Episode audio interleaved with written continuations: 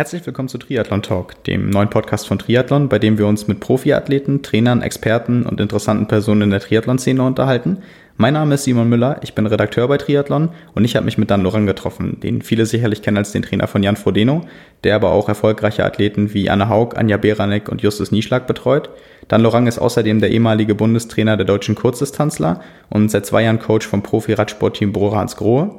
Mit Dan Lorang habe ich unter anderem über seinen Werdegang gesprochen, das Training seiner Athleten, Trainingstipps für Age-Grouper, seine Einschätzung zu den aktuellen Leistungen im Triathlon, Jan Frodinos Wechsel von der Kurz- auf die Langdistanz und über Anna Haugs Langdistanzdebüt, was nun in Frankfurt ansteht.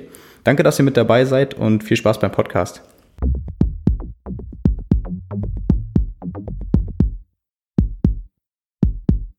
Dan, willst du vielleicht erstmal erzählen, wie du ursprünglich äh, zum Triathlon gekommen bist? Ja, hallo erstmal. Ähm, zum Triathlon gekommen, das ist äh, schon relativ lang her. Das war äh, beim Studium. Und zwar ähm, habe ich Sport studiert, Sportwissenschaften. Und während der Zeit war es so, dass die Anne Haug auch mit mir studiert hat im selben Semester. Und ich war eigentlich immer schon an dieser ganzen Trainingswissenschaft oder im Prinzip, wie mache ich einen, einen Körper besser, leistungsfähiger interessiert, unabhängig von der Sportart. Und weil eben, dadurch, dass ich selber damals Radrennen gefahren bin, habe ich immer ein bisschen ähm, das gewurmt, dass Triathleten oft auch mit uns trainiert haben. Nicht, weil ich das nicht wollte, aber ich habe nie verstanden, wie sie mit Radfahren Radfahren können, mit Läufern zum Laufen gehen können, weil das war ja dann auch der Fall. Und dann auch vermutlich ins Schwimmtraining der Schwimmer. Das hat für mich irgendwie nicht zusammengepasst. Und äh, dann die Anne damals hat mit Triathlon angefangen, war oft verletzt und ich habe gesehen, dass sie sicherlich Potenzial, also eine gewisse Leistungsfähigkeit mitbringt. Und äh, dann war das Motto mehr, bevor sie gar keinen Trainer hatte, versuchen wir es mal miteinander. Und das war im Prinzip meine erste Triathletin, die ich dann auch betreut habe, wo ich mir dann auch wirklich intensiv über Triathlon Gedanken gemacht habe, ohne jetzt direkt den Hintergrund zu haben. Also ich hatte damals jetzt auch keine Trainerausbildung im Triathlon-Bereich, sondern habe da praktisch angefangen, mit ihr zu arbeiten. Wobei man das jetzt nicht so verstehen darf, wie vielleicht ähm, so eine typische Trainer-Athleten-Beziehung, dass ich da immer am, am Streckenrand, äh, an der Bahn stand oder am Beckenrand oder wo auch immer, sondern es war im Prinzip ein bisschen wie jetzt auch wieder, also Trainingspläne, wir haben uns darüber ausgetauscht, ich bin mal mit zum Wettkampf gefahren und aber den größten Teil des Trainings hat sie dann selber absolviert oder wir haben geguckt, dass sie beim Schwimmverein oder beim, beim, beim Leichtathletikverein mitmacht und wir das dann integrieren. Also so hat das Ganze angefangen. Ist eigentlich ganz interessant, weil bei vielen ist es natürlich so, ähm, heutzutage, die waren selbst äh, Triathleten, ähm, egal auf welchem Niveau, und danach, äh, quasi nach der aktiven Zeit, ähm, sind sie dann Trainer geworden. Du hast dich quasi für den, für den Triathlon eigentlich immer nur aus Trainersicht interessiert?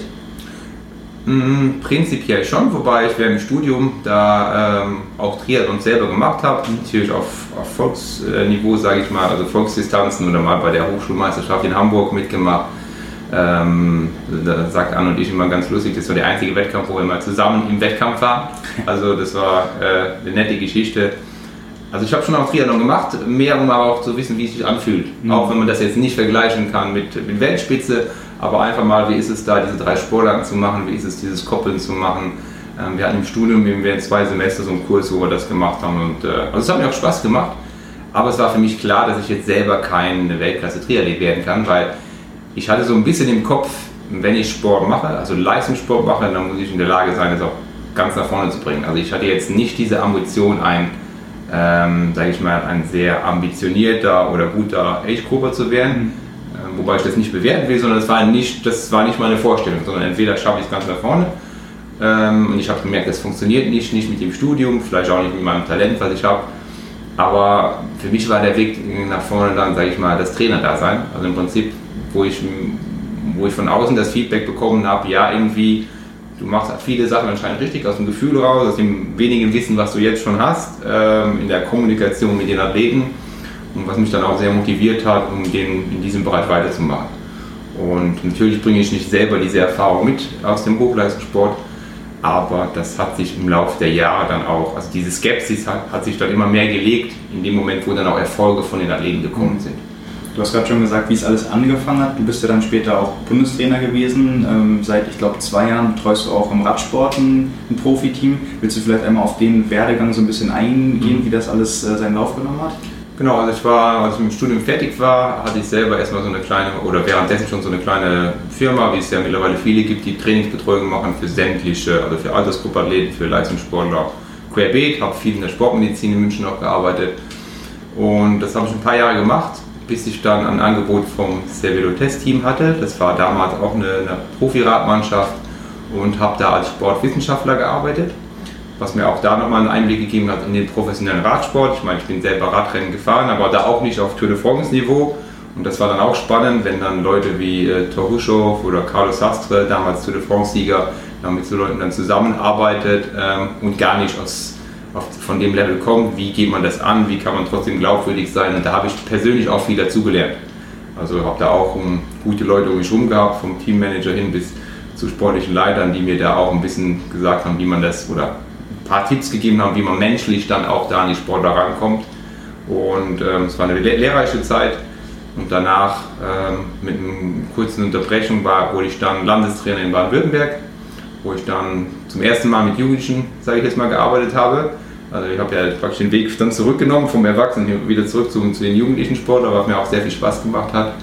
Aber da ging es halt sehr schnell. Nach einem Jahr kam die Anfrage bei DTU als Bundestrainer U23 in Saarbrücken und äh, ein Jahr später dann Bundestrainer Elite äh, bis Ende 2000 oder bis ähm, Oktober 2016 oder Ende September 2016, ähm, wo ich dann von mir aus gesagt habe, oder, oder im Laufe der Saison 2016 gesagt habe, dass ich gerne einen anderen Weg gehen würde, würde aus diversen Gründen und jetzt seit äh, eineinhalb Jahren bei Bora Hansgrohe, also professionellen Radsportteam, ähm, als Trainer tätig bin ist jetzt so, dass du quasi zweigleisig fährst, also betreust viele erfolgreiche Triathleten, ähm, hast aber auch einen Einblick in den Radsport auf Weltspitzenniveau. Gibt es da etwas, was du trainingstechnisch übertragen konntest, was du dazugelernt hast vielleicht? Mm.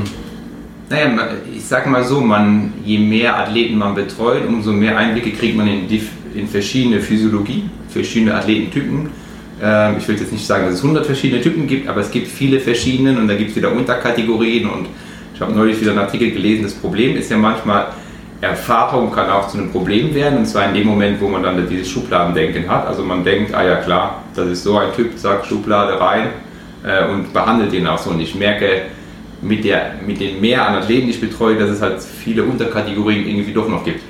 Sei es physiologisch, aber sei es auch von der Psyche her und, oder insgesamt vom, vom, vom gesamten System her.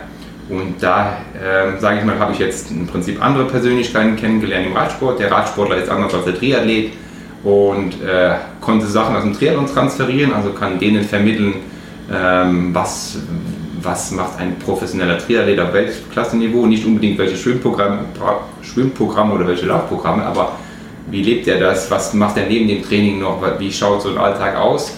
Ähm, und ich kann vom Radsportler auch Sachen übernehmen, Trainingssachen übernehmen im Triathlon vielleicht Trainingsmethoden, die im Triathlon nicht so, so, ähm, ähm, so auf dem täglichen Plan stehen, äh, wo man einfach gesehen hat, das hat jetzt bei den Radrollern sehr, sehr gut funktioniert, jetzt kann ich das auch mal vielleicht bei dem einen oder anderen anwenden. Also es gibt schon sehr enge äh, Verknüpfungen, aber ich sehe das wirklich sehr, ähm, sehr global, physiologisch global, also nicht auf ein spezielles Training, sondern auf die gesamte Physiologie und auch an die Athleten, also sprich die verschiedenen Persönlichkeiten. Und darum bin ich auch sehr froh, dass ich diese Chance habe, also dass ich eben, ich meine, ich habe auch hauptberuflich meinen, äh, den Job im Rad, äh, Radteam, aber dass ich trotzdem die Möglichkeit habe, noch ein paar Triathleten nebenbei zu betreuen. Und äh, ja. Es gab zuletzt äh, ein Interview mit Cameron Wolf, der hat erzählt, dass er in der Vorbereitung auf Hawaii oder auf seine Langdistanzen öfter mal mit Chris Froome laufen war. Teilweise sogar bis zur Halbmarathon-Distanz, also alles im Training. Ähm, ja, stellt sich mir jetzt die Frage, lässt du deine Radsportler auch gelegentlich laufen oder trennst du das ganz klar? Aktuell noch nicht. Ähm, es gibt diese Überlegungen schon, also das wurde ja auch, äh, ist ja auch ein Teil von meiner Aufgabe im Team, also so Sachen reinzubringen, also mal quer zu denken und äh, wir haben im Trainerteam eigentlich alle die Auffassung, dass es für die Radsportler besser wäre, ähm, mehr, also nicht nur so eindimensional zu trainieren, sondern tatsächlich auch andere Sportarten zu machen. Wir denken da im Winter, klassisch ist ja auch nichts Neues, auf Langlaufen zum Beispiel oder Laufen, also Sportarten, wo man die zum Beispiel die Sauerstoffaufnahme einfach höher aktivieren kann als vielleicht auf dem Rad. Diese Gedanken sind da, aber jetzt kommt eben das, was du vorher gesagt hast, ich bin dann neu jetzt wieder im Radsport. Ähm, habe selber jetzt nicht die Erfolge als Radsportler gehabt, komme mit Ideen und ich kann nicht im ersten Jahr sagen, wir gehen jetzt laufen. Mhm. Das funktioniert einfach nicht. Also es gibt eine, eine, gewisse Kultur da, es gibt, die Athleten haben eine gewisse Vergangenheit, die müssen alle oder haben alle ihre Trainer gewechselt, also praktisch als das Team Bora Hans Kohl zusammengekommen ist, war Bedingung, dass jeder dieser Fahrer mit einem Teamtrainer zusammenarbeitet. Das heißt, es sind viele neue Bindungen da und da muss ja erstmal Vertrauen entstehen. Und bevor ich einem Fahrer sage, okay, du gehst jetzt, äh, machen läufst jetzt einen Halbmarathon oder du äh, gehst vielleicht schwimmen, muss da einfach mal die Basisarbeit funktionieren. Also einfach, der muss merken, okay, was ich da mache, radspezifisch funktioniert schon mal sehr gut. Und dann bin ich auch bereit, wieder den nächsten, den nächsten Schritt zu machen. Da sind wir jetzt angekommen, dass jetzt schon ein großes Vertrauen mit den Fahrern herrscht. Und ich kann mir gut vorstellen, dass jetzt in der Vorbereitung auf die nächste Saison auch solche Trainingsmittel zum Einsatz kommen, weil wir alle vom Trainerteam davon überzeugt sind, dass es für den Radsportler gut wäre. Wir leben ja heutzutage in einem technischen Zeitalter, wo dann viel über Daten, Fakten und Zahlen diskutiert wird, äh, gerade über Leistungsdaten, also Wattzahlen im, im, Radsport. Du hast da jetzt quasi einen guten Einblick. Ähm, wird ja häufig auch diskutiert, haben gute Radfahrer im Triathlon die Chance, äh, teilweise bei ja, reinen Radfahrern mitzufahren? Vielleicht wenn man mal so ein, so ein Zeitfahren, wie, wie groß sind da die, die Sprünge so? Kann man das vergleichen ungefähr? Also sagen wir so, ähm wenn man jetzt einen der besten Radfahrer im Triathlon nimmt und der den vielleicht zum Zeitfahren schickt, dann ist der sicherlich wird im Zeitfahren nicht letzter, weil ähm, wir ja auch bei den Radsportlern, wenn wir jetzt mal eine Rundfahrt nehmen, wir haben ja sehr unterschiedliche Typen. Wir haben die Bergfahrer, wir haben die Sprinter und ein Sprinter ist kein, oder äh, muss man vorsichtig sein, Marcel Kittel ist auch ein guter Zeitfahrer, aber oft sind die Sprinter nicht unbedingt die besten Zeitfahrer, logischerweise, die die, die besten Ausdauerwerte haben.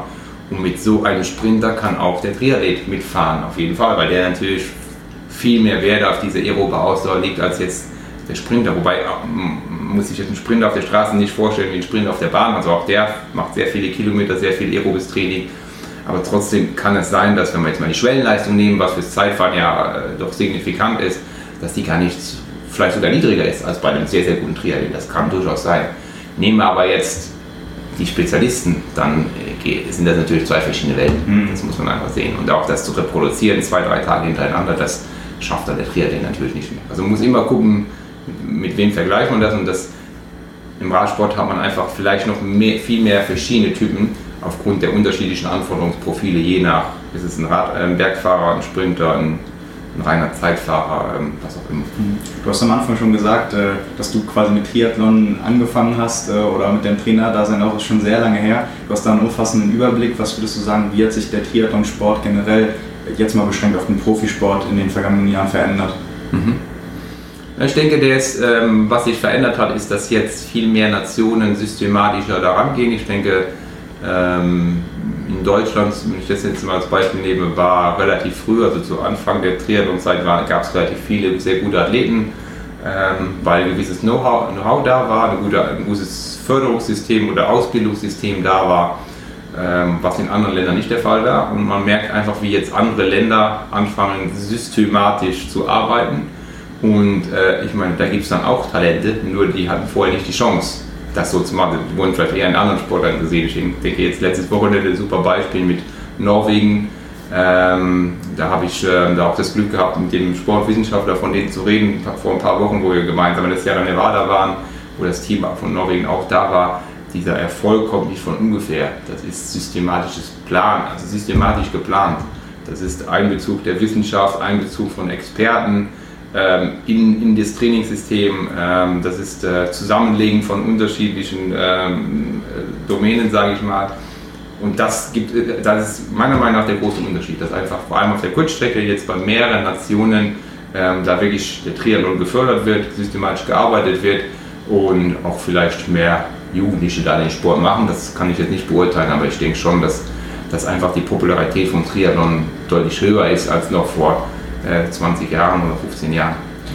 Kann man das sagen in der Trainingswissenschaft, wo jetzt die, dieser Vorsprung im Vergleich zu vor 10, 15 Jahren herkommt? Also welche Erkenntnisse haben dazu geführt, dass man, dass, hier, also dass das Ganze jetzt vielleicht diese Entwicklung genommen hat? Mhm. Mmh, naja, die Trainingswissenschaft, das ist ja was, was sich, sage ich mal, kontinuierlich weiterentwickelt. Man entdeckt, entdeckt wieder neue Methoden, andere Ansätze, dann versucht die, dann werden sie wieder verworfen. Ähm, also so ist es ja hin und her mit den Methoden. Oft ist es so, wenn man es dann runterbricht, ist es nicht viel Neues, sondern nur ein bisschen anders verpackt. Ähm, ich denke aber, dass man, ähm, also zum Beispiel auch jetzt, um die Norweger jetzt äh, zu, äh, nochmal zu nehmen, die halt sehr viel mit Höhe arbeiten. Also dieses Höhenkonzept, das gibt es auch in anderen Ländern, das gibt es auch in Deutschland. Ähm, äh, aber es wurde vielleicht auch nicht mehr so systematisch dann verfolgt. Also wenn man da wirklich sagt, okay, das ist unser Konzept, äh, eigentlich in Norwegen weiß ich, das ist sportartunabhängig, im Ausdauerbereich brauchen wir Höhe, so kann das ausschauen, ähm, prinzipiell, und dann brechen wir uns mal auf die einzelnen Sportarten runter. Aber es gibt eine gewisse Philosophie dahinter.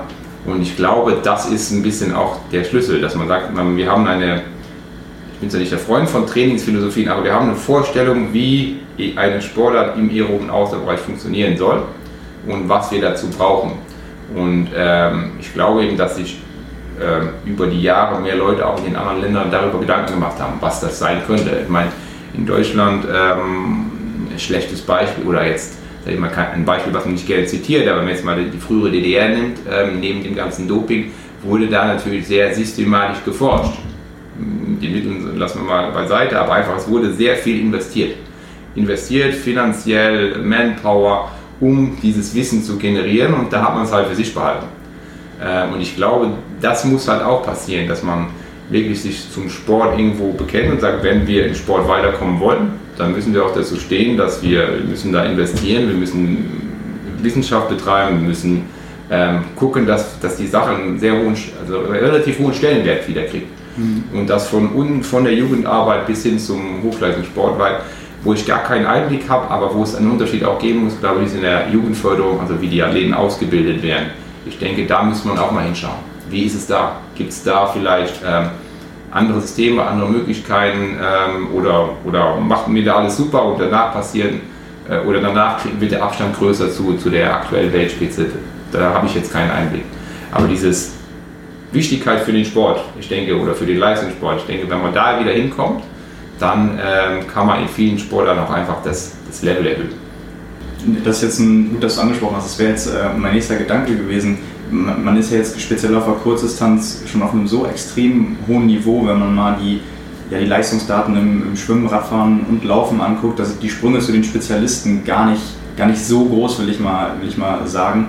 Ähm, was meinst du, kann man da noch oder wie viel kann man da noch rausholen zukünftig? Ich denke, dass man ja schon jetzt irgendwo momentan, ähm, ich habe jetzt die aktuelle Statistik nicht vor mir, aber es zum Beispiel, wenn jetzt Laufleistung nimmt, das ist ja immer weiter nach oben oder immer schneller geworden, aber jetzt irgendwo, es pendelt sich ja momentan so ein bisschen ein.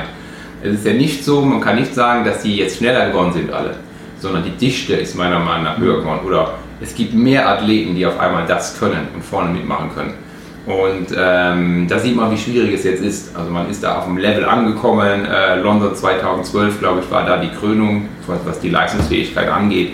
Natürlich auch bedingt durch den flachen Kurs, aber man, ähm, dass man jetzt da wirklich auf dem Level ist, wo das langsam wieder nach vorne geht, wo es Ausnahmen gibt. Ähm, Frauen Triathlon war es Gwen Jürgensen, ähm, dann in den letzten Jahren, die einfach da eine Ausnahme hat. Es gibt immer, wird immer Ausnahmen geben.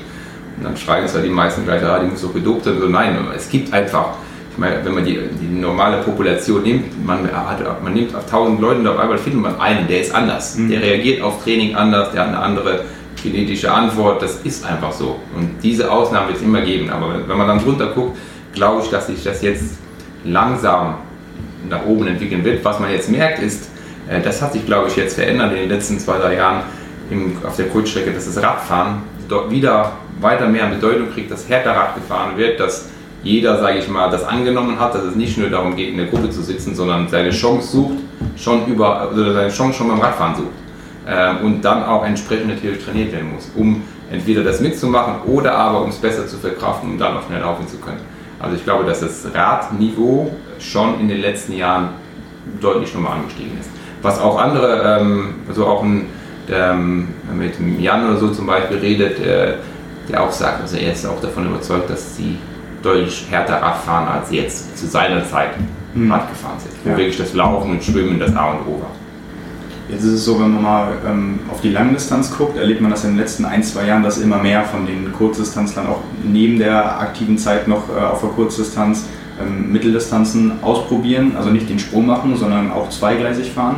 Ähm, Meinst du, da wird sich in den kommenden Jahren, wenn dann vielleicht von dieser, von dieser Leistungsdichte, wenn da mehrere Leute kommen, die dann nur noch auf Mittel- und auch Langdistanz gehen, dass es da nochmal einen Leistungssprung geben wird? Mhm. Also da denke ich schon, dass da, ähm, dass da noch nicht das Ende erreicht ist, dass mhm. man, wir, man da auf jeden Fall noch mit schnelleren Zeiten rechnen kann.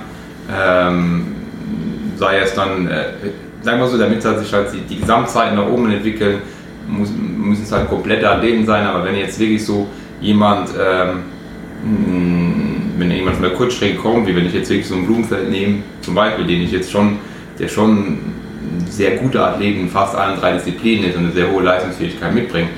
Ähm, von so einem Athleten kann man sicherlich vielleicht auch erwarten, dass der das Level auf einer Langstrecke nochmal nach oben bringt. Oder ähm, muss man jetzt mal gucken, aktuell mit den Brownies, Gomez, wie die heißen, was, was die jetzt noch so bringen können aber die einfach komplett waren, weil das ist es ja im Prinzip auch, was ein Jan war. Jan war auf der Kurzstrecke ein kompletter Athlet ähm, und genau das war seine Stärke ja auch auf der Langdistanz dann. Diese Komplettheit, dass man nicht sagt, oh, das ist jetzt ein Läufer, man hat es ja immer gesagt, aber eigentlich äh, konnte er die drei Sachen auf einem relativ ähnlichen Level und ähm, das musst du halt mitbringen, um da die Latte nochmal, sag ich mal, weiter ähm, nach oben oder unten, je nachdem, wie man es betrachtet, einfach, einfach um schnellere Zeiten zu kriegen und das wird kommen. Also einfach, das, weil auch mehr Athleten von diesem Leistungslevel dahin kommen. Wie schnell das sein wird, wie viel Prozent, das weiß ich jetzt nicht. Das ist auch ein bisschen Spekulation. Aber ich denke, da wird sich noch einiges tun. Vor allem, wenn die Attraktivität weiterhin, ähm, zumindest hier in Deutschland, äh, ich glaube aber auch insgesamt, höher ist auf der Mittel- und Langstrecke vor allem. Mittelstrecke noch nicht so, aber glaube ich vor allem auf der Langstrecke. Du hast ja unter anderem Jan Frodeno und Anna Haug bei dem Umstieg als Trainer begleitet. Worauf muss man da achten als, als Kurzdistanzler? Was ändert sich da vielleicht grundlegend? Mhm. Ähm, na, es ändert sich jetzt nicht so dramatisch viel, wie vielleicht viele denken. Also klar, man arbeitet vielleicht nicht mehr, äh, nicht mehr so hoch in diesen hochintensiven Bereichen und nicht mehr so viel.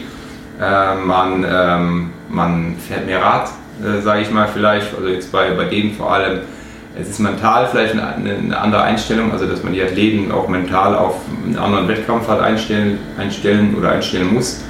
Mm, aber prinzipiell ist es nicht so, dass sich jetzt das Volumen großartig verändert. Bei der Anne hat sich das ein bisschen verändert, weil man da, ähm, sie hat ja auch immer mal wieder in ihrer Karriere Verletzungen gehabt, das heißt, ähm, da hat man auf der Kurzstrecke schon geschaut, dass man jetzt nicht zu extrem in, den, in die Volumen, in, die Umfänge reingeht. Mittlerweile ist sie stabil geworden und das bei ihr kann man das schon so sagen, dass sich der Umfang erhöht hat ähm, auf der Langstrecke.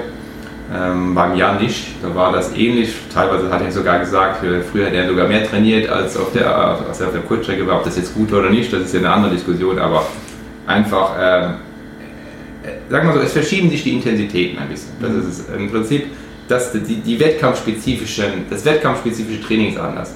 Ich trainiere halt, wenn ich die wettkampfspezifische, ich würde sagen, der Aufbau und so, vieles ähnelt sich und dann der, die Wettkampfspezifität, also wenn ich in die Phase komme, wo ich wettkampfspezifisch trainiere, da habe ich halt andere Race Pace, da habe ich halt eine andere Intensitätssteuerung und das ist da so der Hauptunterschied. Und dass man vielleicht ähm, noch ein bisschen einen höheren Tick insgesamt auf die Kraftausdauer an sich hat, aber äh, ich würde hauptsächlich sagen, dass die, die eine andere ist. Also der Block, sage ich mal, 8 bis 12 Wochen vor einem Hauptrennen, der ist halt deutlich anders, als er vielleicht auf der Kurzstrecke wäre es ist ja auch nicht jedem Athleten unbedingt äh, der Umstieg gelungen. Ähm, deinen Athleten aber schon. Wodurch erklärst du dir das? Also die sind ja auf Anhieb äh, ziemlich erfolgreich gewesen. Ähm. Mm, gut, ich sage mal, auf der einen Seite habe ich das Glück, dass ich da mit wirklich sehr begnadeten, äh, talentierten Athleten zusammenarbeite. Das ist das erste Mal. Und ähm, vielleicht, äh, ich meine, der Jan, das war der erste Athlet, mit dem ich das in der Form gemacht habe, aber auf dem Niveau. Ähm, und wir sind das damals auch systematisch angegangen. Der Jan hat es mir irgendwann schön gesagt, wir haben eigentlich nicht geguckt, was trainiert man auf der Langstrecke, sondern haben uns nur überlegt, ähm, ich habe überlegt, was braucht es denn? Also ich habe nicht das Buch aufgeschlagen und geguckt, okay, Langstrecke, Triathlon braucht das und das, sondern man hat sich das selber überlegt und auch gar nicht so beeinflussen lassen von dem, was sonst so gemacht wird. Mhm. Ähm, das, ist, das, war jetzt mein Weg, das kann man natürlich auch anders machen, aber und so hatte ich das mit der Anne auch gemacht, sprich, wo ist sie, was äh, wo wollen wir hin. Dann hatte ich natürlich Erfahrungswerte vom, was wir mit Jan gemacht haben.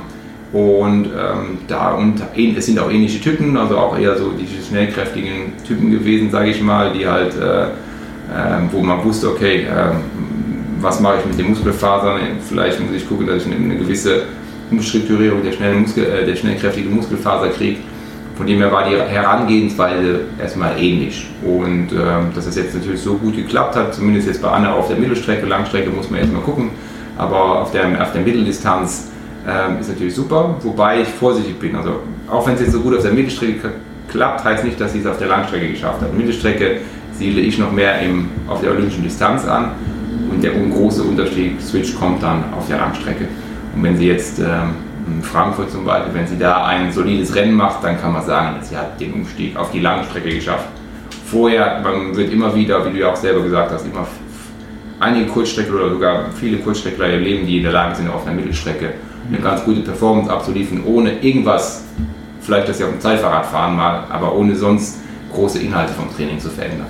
Was würdest du bei Anna Haug sagen, so trainingstechnisch? Ähm, würdest du ihr durchaus zutrauen, auch auf der Langdistanz äh, das umzusetzen? Ja, mittlerweile schon. Also ich war am Anfang skeptisch, mhm. ähm, aber nicht, dass sie vom Training ist. Also Anne, äh, wenn Anne gesund ist, die macht alles, was nötig ist. Also alles, was es braucht, um erfolgreich zu sein äh, im Training, wird sie machen. Mhm. Äh, egal wie viele Stunden das sind, das ist nicht das Problem. Und wenn sie äh, ein gutes Beispiel, ähm, war auf Lanzarote, es war ähm, sehr, sehr windig, sie muss, musste Rolle fahren, weil es einfach zu gefährlich war. Und sie hat mich da angerufen und sie hat geschrieben und gesagt, ja, es ist halt windig und so, sie fährt Rolle. Ähm, und dann habe ich gesagt, ja gut, dann machen wir die fünf Stunden, dann passen wir das Wissen an, dann machen wir so dreieinhalb auf der Rolle, weil mental will man die Athleten auch nicht hinrichten am Anfang der Saison. Das war nicht irgendwie kurz vorm Rennen, sondern in der allgemeinen Vorbereitung.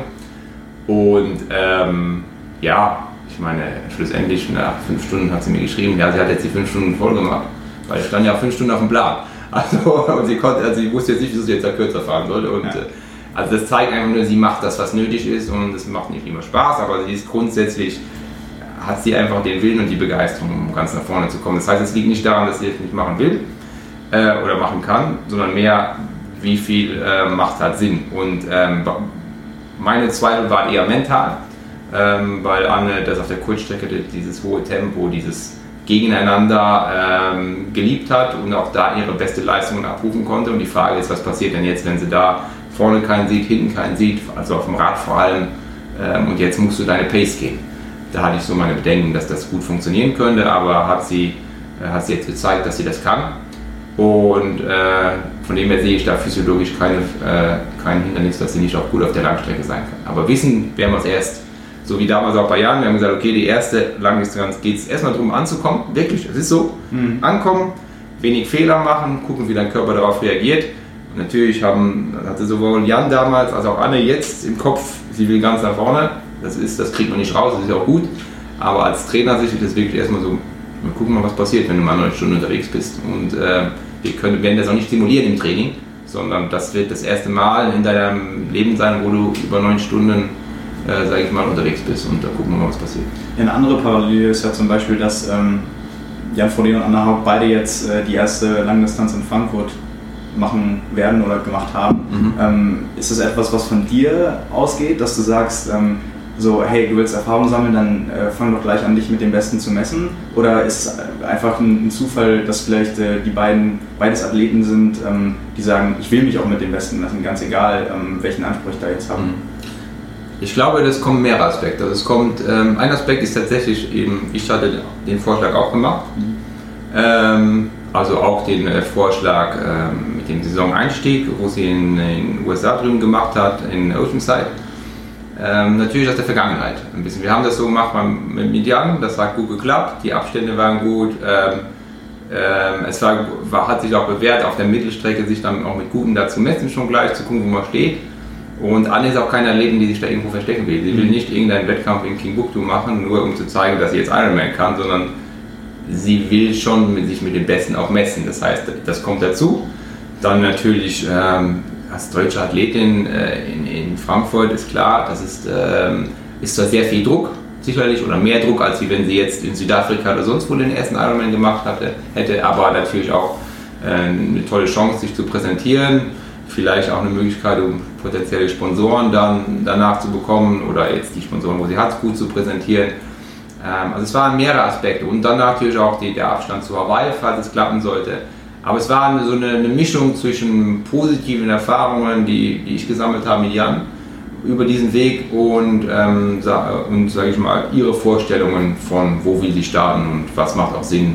Und äh, also sowohl vom Kopf her als dann natürlich auch von den Sponsoren. Ähm, du hast, glaube ich, äh, oder ist es noch der Stand, dass du zurzeit nur Profiathleten trainierst oder generell nur Profiathleten trainierst? Ja. ja. Also das ist bei mir auch so, das kann ich auch gerne einmal sagen, ich äh, ist nicht so, dass ich um irgendwelche Athleten da äh, buhle oder sonstiges, sondern alle Athleten, die ich betreue, sind bei mir geblieben. Ähm, wir haben am Ende der Saison, wo klar war, dass ich den Triathlon erstmal offiziell verlasse, im Sinne von nicht mehr Bundestrainer zu sein ähm, und jetzt im Radteam arbeite, ähm, habe ich mit jedem gesprochen und ganz klar gesagt, okay, guck, was für dich die beste Lösung ist. Wenn das weiterhin für dich die beste Lösung ist, dann machen wir weiter. Aber ich verstehe absolut, wenn, ähm, wenn du dir einen Trainer suchst, der mit zu den Wettkämpfen kommt, der mal mit zum Training geht, was auch immer, weil das alles Sachen sind, die ich nicht abdecken kann. Ich habe einen anderen Job, der, wo ich viel unterwegs bin und ich habe gar nicht die Möglichkeit, ähm, bei Wettkämpfen dabei zu sein. Vielleicht dieses Jahr mal bei einem, äh, wenn alles gut geht, dass ich mir das mal in Frankfurt gerne anschaue, weil es zeitlich passt. Mhm. Ähm, aber es ist so, dass, dass die Athleten, wo ich betreue, das selber für sich entschieden haben. Und daher ist es auch so, dass ich keine wie gesagt, keine Werbung oder Werbung so sind, aber auch nicht irgendwie, sage ich, wie Athleten trainieren. Also ich mache mir sehr viel Spaß, aber die Kapazitäten sind einfach voll. Ja. Und ähm, genau, so, so ist die Situation aktuell. Und darum auch, äh, ich glaube, darauf sollte die Frage hinaus keine Age-Grouper, äh, mhm. keine Anfragen, die ab und zu mal kommen und wo ich einfach gerne auch an andere Trainer dann verweise und einfach die Kapazitäten nicht habe. Das heißt, du arbeitest ja auch dann nur mit Athleten, die alles dem Sport unterordnen. Ähm, ja. Das können Age-Grouper natürlich nicht. Ähm, hast du da Ratschläge, wie man trotzdem versuchen kann, neben dem Alltag und allen anderen Verpflichtungen ja, das, das Maximale rauszuholen? Mhm. Ähm, also ich habe das ja früher auch gemacht. Also ich kenne die Probleme von, also gemacht in Form von Age Grouper betreut. Mhm. Habe da auch viele Sachen erlebt ähm, von ähm, ja, viele schöne Erlebnisse auch gehabt, aber auch ein paar negative Erlebnisse, wo einfach, ähm, also ich verstehe, wenn jemand ehrgeizig ist, aber wenn man halt alles, Familie und sonstiges, wenn das so drunter leidet, dass es kaputt geht. Wo ich einfach sage, ob das macht, das macht, wenn wir es jetzt mal auf die Leistung beziehen, auch irgendwo Leistung kaputt. Also ich gebe den äh, Age-Gruppern immer den, oder wenn ich jetzt jemanden betreuen müsste, dann würde ich mir erstmal die Situation genau anschauen. Mhm. Was ist die Situation, wie viel hast du, äh, wie viel Zeit hast du zur Verfügung. Äh, mir wäre es sogar ganz recht, wenn ich, äh, wenn es jemand ist, der in einer Beziehung ist oder Familie hat, sogar die Frau auch mit dabei habe und dass man gemeinsam mal über dieses Projekt redet wenn jetzt jemand zu mir kommt, er will jetzt beim Ironman starten, mhm. dass man sagt, okay, das würde das heißen, das wäre jetzt das Optimale. Was können wir denn davon machen und wo müssen wir Einschränkungen machen? Weil man kann schon, man muss einfach differenzieren, soll es eine Bestzeit werden, soll es Ankommen sein, dass man ein gemeinsames Projekt daraus macht. Das finde ich extrem wichtig. Ähm, wenn man ja jetzt alleine ist, dann wäre wenn jemand alleine ist und keine Familie hat und sagen wir Job und Sport, dann sage ich ja super, dann machen wir das, dann ziehen wir durch und sagst du mir, wann du Zeit hast mhm. und dann plane ich dir das so.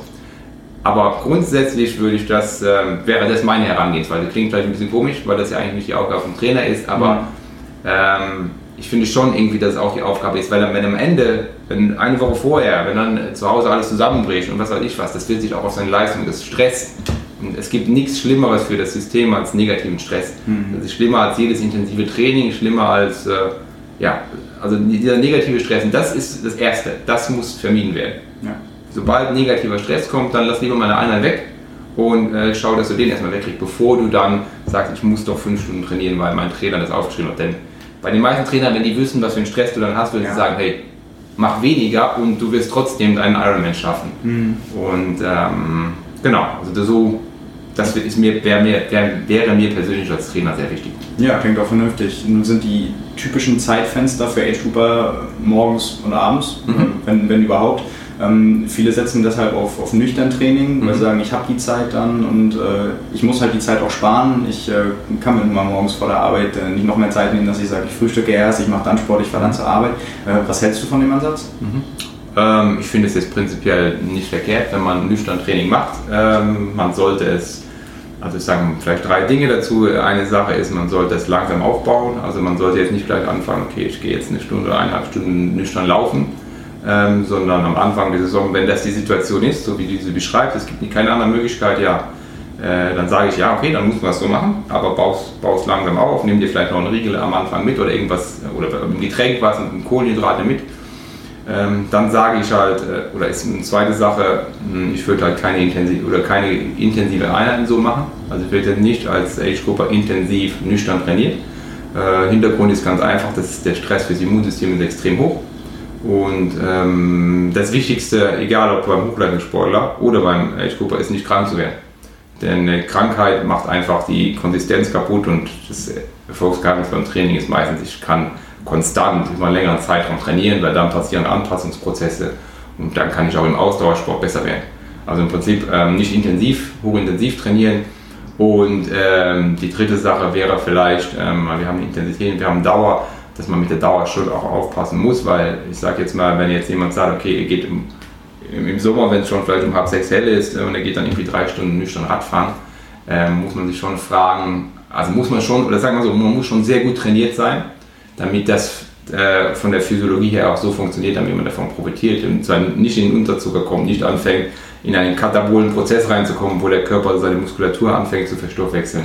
Also kann es sein, dass der zwar das gut meint, aber einfach, ähm, sage ich mal, sich mit so Einheiten in den Keller trainiert. Also da muss man dann schon äh, die Kirche im Dorf lassen, beziehungsweise einfach die Dauer der Einheiten dann auch äh, entsprechend der Früh einschränken. Genau. Ähm, bei Profiathleten ist es natürlich so, die, die hätten die Zeit häufig den ganzen Tag über. Setzt mhm. das trotzdem auch bei denen ein gelegentlich? Mhm. Wir, also im, im Triathlon-Bereich oder auch im Radsport wird das schon immer mal wieder eingesetzt, um oft aber in einer Kombination von, ähm, dass man zum Beispiel nüchtern oder vielleicht ohne, sagen wir mal, wir arbeiten dann eher mit Low Carb also nicht mit nichts essen, sondern halt mit reduzierter Kohlenhydratezufuhr und dass die Athleten dann Kohlenhydrate mitführen. Das heißt, dass nach zwei, zweieinhalb Stunden, ähm, dass sie dann halt ähm, vielleicht trotzdem mal 30 Gramm pro Stunde so zu sich führen, also trotzdem Kohlenhydrate zuführen, wenn jemand das einen sehr guten Fettstoffwechsel hat, dass man das, ähm, sagen wir mal, auf einem sehr, sehr niedrigen Level halten. Unsere Prämisse ist, wir wollen eben nicht, dass der Sportler in Unterzucker fällt. Mhm. Weil einfach in dem Moment, wo er in Unterzucker fällt, gibt es große ähm, Schwankungen im Insulinspiegel und das Problem daran ist nicht nur der Moment, sondern das Problem daran ist auch, dass das teilweise noch Tage danach der Fall ist. Und das heißt, dieses Training, was man dann ähm, übertrieben hat, nennen wir es mal so, einen negativen Einfluss auf die Folgeeinheiten hat. Und das versuchen wir zu vermeiden. Mhm. Also wir arbeiten schon Low Carb, aber wir arbeiten nicht mit No Carb oder mit keinem mhm. Essen oder keiner Energie, weil ja denen führen Proteine dann zu oder Fette, ähm, weil alles andere für uns oder die Erfahrung einfach zeigt, dass das Immunsystem einfach sehr stark angeschlagen ist, wenn man das zu oft macht und äh, die Regeneration dauert länger. Ich habe natürlich eine sehr hohe Zellantwort, wenn ich dem Körper irgendwas entziehe und ihn fordere, natürlich muss er antworten. Mhm. Also ich kriege eine hohe Reaktion ja. darauf. Das ist, das ist egal, wenn ich in die Höhe gehe, wenig Sauerstoff habe, kriege ich eine Höhe, ich kriege eine Reaktion. Und so muss man sich das auch vorstellen. Es ist mhm. einfach, ich intensiviere den Reiz, aber in einer Art und Weise, die deutlich schwieriger zu steuern ist, wie ich mache Intervalle an der Schwelle, wo ich weiß, das ist die und die Intensität. Mhm. Hier weiß ich nicht genau, was ich tue. Ja. Ich sehe nicht in die Zelle rein. Ich weiß nicht genau, wie hoch der Reiz ist. Mhm. Und das ist ein bisschen die Gefahr daran. Ja. Eine andere Variante für viele ist ähm, aus zeittechnischen Gründen Radtraining auf der Rolle. Was äh, hältst du davon? Da äh, bin ich ein großer Fan auch davon. Ähm, ich weiß, dass es hart ist für den Kopf, aber rein physiologisch muss man sagen, sehr gutes Training. Also es gibt keine keine Möglichkeit, effizient auf dem Rad zu trainieren, als Rolle zu fahren. Mm, für Triathleten ist es jetzt äh, quasi durch die ganzen, ja, ich, ich, will mal sagen, Lionel Sanders, Daniela Rief haben das ja in den letzten Jahren auch ziemlich gepusht, auch immer öffentlich äh, gemacht. Das ist jetzt ein bisschen ja, beliebter geworden, würde ich mal sagen. Ist es auch etwas, was es im Radsport so gibt oder sind das eher dann die Sportler, die sagen, ja, klassisch, ich bin dazu gekommen, weil draußen Natur und macht auch mehr Spaß und dann lieber vielleicht bei schlechtem Wetter Mountainbike? Oder ähm, wird tatsächlich auch im Radsport häufig Rolle gefahren? Es kommt jetzt mehr, mehr zum Einsatz, aber es ist äh, äh, größtenteils die Mentalität, wo du sagst. Also ich bin zum Radfahren gekommen, weil ich das draußen mache, weil ich draußen fahren will und wie du sagst, lieber Mountainbike oder irgendwas anderes, aber mhm. bloß nicht auf die Rolle. Ja. Das ist tatsächlich so. Ähm, das, ähm, die gucken mich dann auch immer ganz ungläubig an, wenn ich ihnen erzähle, was die Triathleten dann so machen. Ähm, das Einzige, wo die, wo die das dann merken, ist natürlich, wenn sie verletzt sind, Schulter, Schlüsselbein gebrochen oder so, wo sie Rolle fahren müssen, wo sie dann merken, wie schnell sie zurückkommen, ähm, wo es dann so Klick macht oder fürs Zeitfahrtraining zum Beispiel, wo einige sich auch sagen, okay, das ist tatsächlich sehr effektiv, aber da ist noch so ein bisschen Überzeugungsarbeit, ähm, sage ich mal, nötig, um ab und zu mal auch so zwei Stunden ausfahren oder eineinhalb Stunden ausfahren, wo besser auf der Rolle einfach wären, um die Effektivität. Oder wenn jemand in Monaco wohnt, sage ich jetzt mal, bis der da raus ist, so, dann hat er erstmal eine halbe Stunde, wo, wo, wo rein physiologisch nicht so viel passiert. Ja. Ähm, und, ähm, aber die Hauptmentalität momentan ist noch so, ja. Genau. Vielleicht mal abschließend äh, für Age Grouper drei Trainingsgrundsätze, den, die du jedem ans Herz legen würdest? Oh, äh, jetzt ist es schwierig. Na, Grundsatz 1, äh, was ich vorher gesagt habe, also negativen Stress vermeiden. Also immer, wenn ich in eine Situation komme, wo ich merke, ich, äh, ich entwickle negativen Stress und es würde mir gut tun, wenn ich jetzt mal einen Tag frei hatte oder die Einheit kürzer mache oder, äh, oder vielleicht auch mal andersrum, dass ich einfach merke, boah, ich brauche jetzt einfach mal eine lange Ausfahrt, ähm, dann ist das der richtige Weg. Dann sollte man das machen. Also erstmal negativen Stress reduzieren. Ähm, das wäre ähm, die Prämisse 1. Dann ähm, hm. das äh, Zweite, was man äh, vielleicht sagen sollte, ist, dass ich vom, wenn man etwas aufbaut, ich denke, man, man liest ja viel über ähm, Reverse, äh, Reverse Periodization oder also im Prinzip, wo man anfängt, dass man, man erst zuerst die Intensität oder zuerst den Umfang macht oder wie auch immer. Man sollte sich erstmal überlegen, was, was will ich? Wenn ich jetzt das Laufen nehme, wenn ich schnell laufen will ähm, und ähm, meine erste schnelle Einheit halt 10 mal 1000 ist, muss ich einfach, wenn ich mir das einfach nur mal überlege, komme ich relativ schnell drauf, dass es nicht richtig sein kann, sondern mhm. vielleicht sollte ich erstmal 100, 200 Meter, 300 Meter schnell laufen, wenn technisch sauber, nicht mal schnell, einfach technisch sauber laufen können. Also mein Grundsatz wäre von kleinen Intervallen zu, zu großen Intervallen, Sportart unabhängig, können wir auch im Schwimmen, auch super, erstmal kurze Sachen, das wäre so ein Grundsatz, also von klein auf groß. Mhm. Ähm, und der, der dritte Grundsatz wäre, ähm, dritte Grundsatz wäre vor allem um Verletzungen vorzubeugen, würde ich immer dazu plädieren, Laufen möglichst frisch zu machen ähm, und es nicht mit Koppelläufen zu übertreiben. Weil das so eine Sache ist, die ich, als ich vorher Age-Gruppe trainiert habe, die oft gedacht haben, aufgrund des Anforderungsprofils, ich muss ewig lange Koppelläufe machen und davor auch nur drei Stunden Radfahren oder zwei. Mhm. Damit würde ich einfach aufpassen. Also prinzipiell die verletzungsanfälligste Disziplin beim Triathlon ist halt Laufen und dass ich das Laufen da wirklich langsam aufbaue und hier auch meine Verletzungsprophylaxe betreibe. Aber grundsätzlich der Aufbau alleine schon. Einfach wenn ich frisch laufe, ähm, beuge ich schon mal sehr viele Verletzungen und Überlastungen vor. Und ähm, ich brauche nicht massiv viele Koppeltraining, um mich da an die Wettkampfsituation zu gewöhnen, weil die Erholung von einem langen Koppeltraining dauert einfach sehr lang und die Zeit habe ich in dem Training nicht, wo ich einfach trainieren will. Und, mhm. ja. Meine Abschlussfrage an dich, äh, jemand kommt zu dir und sagt, äh, du kriegst äh, so viel Geld, wie du brauchst für Forschungsprojekt X und du könntest ja, damit wissenschaftlich etwas erforschen. Was wäre das?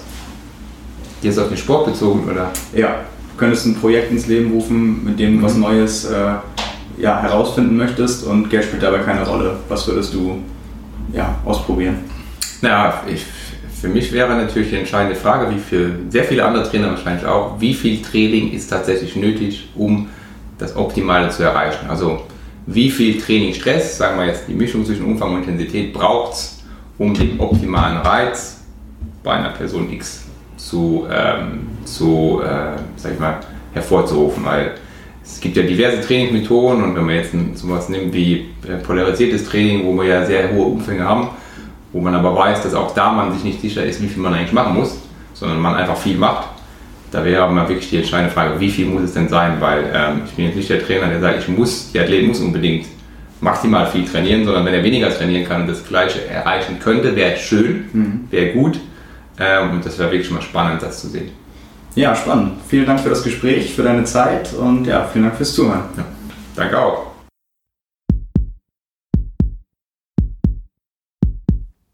Ja, vielen Dank, dass ihr bei der ersten Episode von Triathlon Talk mit dabei wart. Wenn euch das Format gefallen hat, dann abonniert uns gerne, das würde uns erfreuen.